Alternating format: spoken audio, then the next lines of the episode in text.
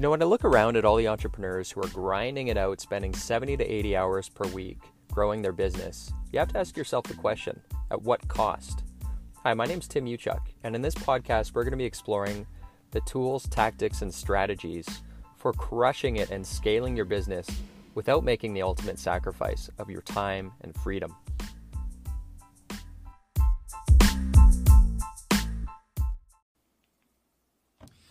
Hello, happy Monday, everyone. Hope your week is off to a good start. Um, I had about an hour of uh, an open window here, so thought I would jump on and um, talk about a something I stumbled upon, a strategy I stumbled upon around when was it, 2013, 2014. Uh, it was a small strategy that I implemented in our business, and it completely transformed like everything. This was one of those big paradigm shift moments for me. And so I wanted to share it with you. And um, my hopes is that it inspires you to make some small, um, emphasis on the word small, um, changes, improvements in your business that could have some dramatic, dramatic um, consequences, uh, pos- dramatic positive consequences for you and your team and your business. And so we're talking about a term called Kaizen. And, and by the way, if you are listening, um, live right now. If you can let me know in the comments, hashtag live uh, underneath this video, that would be awesome. If you're listening on the replay, if you could just do hashtag replay um, underneath this video, let us know that you're you're here. That would be awesome as well. So we're talking about the title of of this quick training is the power of Kaizen and why you should focus on making things easy for your teams. And I want to talk about um, this is this is far greater than a, a single win, a, a triple win uh, there are, in terms of impact in your organization, if you implement the strategies I'm going to be sharing with you, we're talking about reducing your turnover in your business. We're talking about um, transforming your culture from um, problem oriented team members to solutions oriented team members, where rather than complaining, people are constantly coming up with new and better ways of operating within your business on a daily basis without you having to, to be there doing all the thinking um, improvements in your productivity, which we're going to be focusing on here. And when that happens, it goes to your bottom line. So, increasing your profitability by implementing what I want to share with you, increasing the morale within your business. And guess what happens when you increase the morale for your teams in your business? Your internal customers will take better care of your external customers, right? When you have happy team members, they are going to take better care of, of your customers who are ultimately the ones who put food on the table um, and as a result, everybody's going to get a greater sense of fulfillment because we're talking about the most uh, important, valuable asset for all of us in all of our lives, which is our time. So, what we're looking at here, and this comes back to one of the exercises that uh, we do in manufacturing, which is a spaghetti diagram. And again, this is not specific to manufacturing at all. This applies to what we're looking at here in the red is waste. Now, whether you realize it or, or not, there is a ton of waste uh, present within your organization. There always will be, and the name of the game is to cut out the waste systematically. Could be digital. We're talking about doing things uh, more than once when you don't have to. So, redundancies, it could be waste, right? Going in the wrong direction due to lack of training, um, you know, wrong people in the seat, lack of clarity. I thought they were doing it type stuff is going to be waste. All of that waste is the equivalent for you of leaving a window open in the wintertime. So you're you're paying for those for that heat regardless. You've got all these open windows. Think about you just bleeding money out of your organization because of all this waste that you can't see. So this is the name of the game and the easiest analogy for you to think in terms of um, you know a spaghetti diagram in manufacturing what we want to do is cut all of the the um, unnecessary waste right think in terms of your kitchen uh, and I'll, I'll give you a concrete example here. If you have, let's just click on here. Think in terms of any kitchen where you have your dishwasher here, and I'm willing to bet that you have your cutlery right close to your dishwasher. And I'm willing to bet you have your bowls and plates pretty close as well. I'm willing to bet if I went into anybody's kitchen, they would not have their cutlery drawer way on the other end of the kitchen. Why? Because guess what happens with the most frequently used items in the kitchen? You're going back and forth every time you have to unload it. So the obvious thing is let's get it right close to the dishwasher so that we can eliminate that waste every time we're having to unload it because that has to happen um, for most of us on a on a you know daily basis. So we do that naturally, and then um, once you've cut out the uh, the back and forth trips with your dishwasher, right? You're going you're going back and forth. You want to cut that and make it as short and seamless as possible. Now, when it comes to the the cutlery, right? You're you're putting away the cutlery. What you have is you have a place for spoons, knives, and forks, so that you're eliminating all those little micro tasks of the searching and the sorting, and and that's waste as well. So naturally, without realizing it, we cut out the waste within our kitchen. And so you want to look uh, within your organization as well. Think in terms of how you manage and organize folders. Anytime you're having to search for something or your team's having to search for something, that's waste. That is a form of waste in your business. And so, what we did uh, in our company, which completely transformed things, was I remember reading a while back a statistic that Toyota, which prior to, to Tesla was one of the most profitable, historically profitable car manufacturers in the world, Toyota, this is a big reason for that is they average 90 improvements per employee per year. It's it's crazy to even try to wrap your head around that. When I read it, I went and implemented an improvement program defined by if there's something that bugs you, uh, if there's something that bugs you within our organization that is inefficient and you there is a solution that is easy and obvious quick to implement not a huge investment and we can we can cut it out quickly and easily then you are um, you are empowered and expected to to go ahead and and get rid of it. Cut it out right? We'll make this green.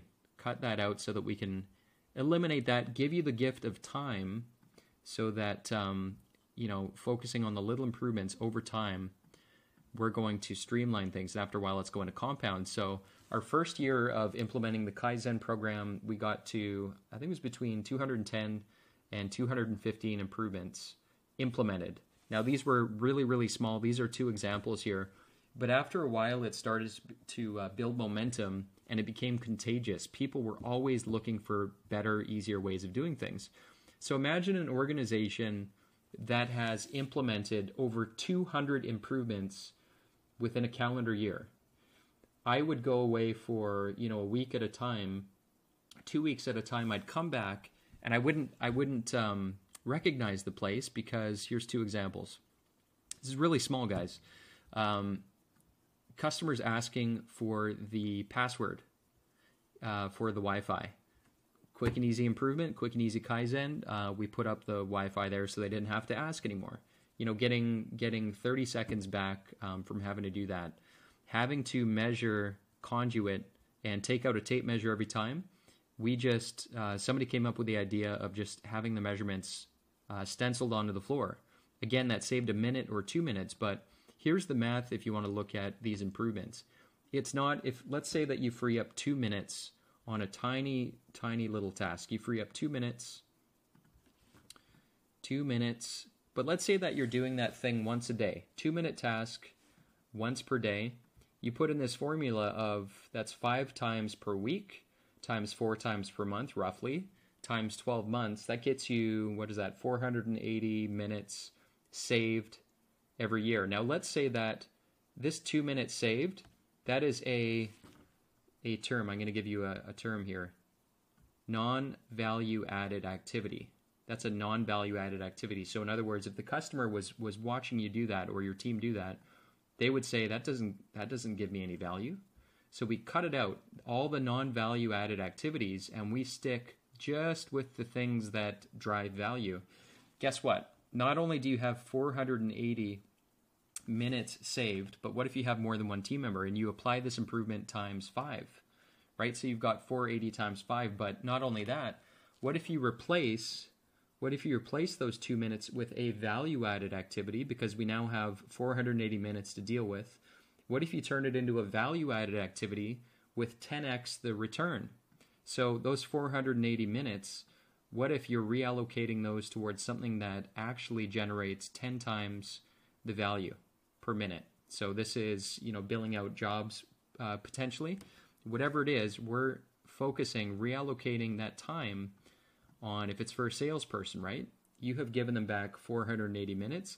The value added activity, let's say it's 10x. Um, you have saved 4,800 minutes whoop, times whatever the value of that person's, you know, per minute rate is, the value that they bring your organization. Does that make sense? So, if you guys are understanding and wrapping your head around this, if this is useful, if you could type Kaizen in the comments below, I hope this is useful for you. But really, the, the name of the game and two things I want to emphasize. Number one, with Kaizen, the the most important thing to remember with Kaizen is keep it small intentionally because these small improvements they're easy to implement, right? So you eliminate the paralysis by analysis, right?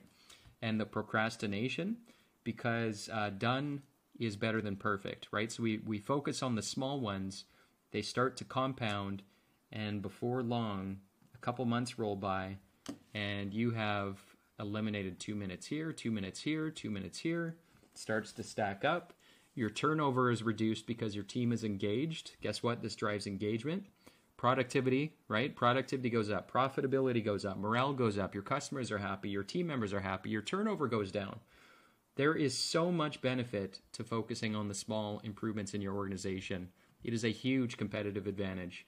So I hope that was useful. Again, I just want to hop on real quick, share this story with you to provide a little bit of inspiration. Start small. Um, show your teams respect by.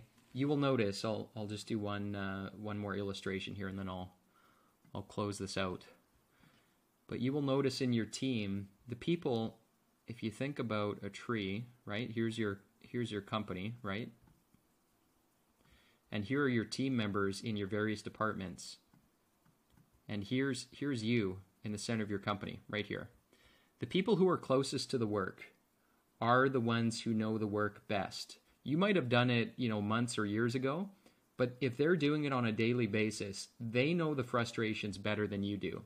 They know it much better than you do. So number one, you show your team respect by asking them, asking them, is there anything that is frustrating you? Is there anything that is redundant? Is there anything that is taking us more time than you think we should? Do you have any improvement suggestions? What would you do if you were me in, in my shoes? Guess what your team's going to do? They're going to they're going to say, "Holy smokes, they actually the owner cares about my opinion. That's amazing." You're going to turn on the light bulbs you're going to wake them up. They're going to get excited because not only are you showing them respect by respecting them as experts in their area, but by doing this, you're also showing them that they have a sense of ownership, they have a sense of control over their environment where if something's frustrating, you you have given them and empowered them to come up with solutions. And when they do that, get what guess what the solutions are tied back to? They're tied back to their time. Time is our most precious asset. And if you can give your team members the gift of time while eliminating frustrations, it is such a, a huge competitive advantage again. So I hope that's useful, everyone. I will hop off here again. Um, let me know if you found any value, what your greatest insights were here. And even better, if you actually take some of this and implement it, um, please let me know in the comments below. Uh, otherwise, a good book on this subject, by the way, let me share uh, it is called, if I can get it right, The Spirit of Kaizen. If you want to learn more about this subject, order the book, The Spirit of Kaizen. I think it will. Uh, you'll get some benefit out of it. But uh, other than that, happy Monday, guys. Have a great rest of your week, and I'll talk to you soon.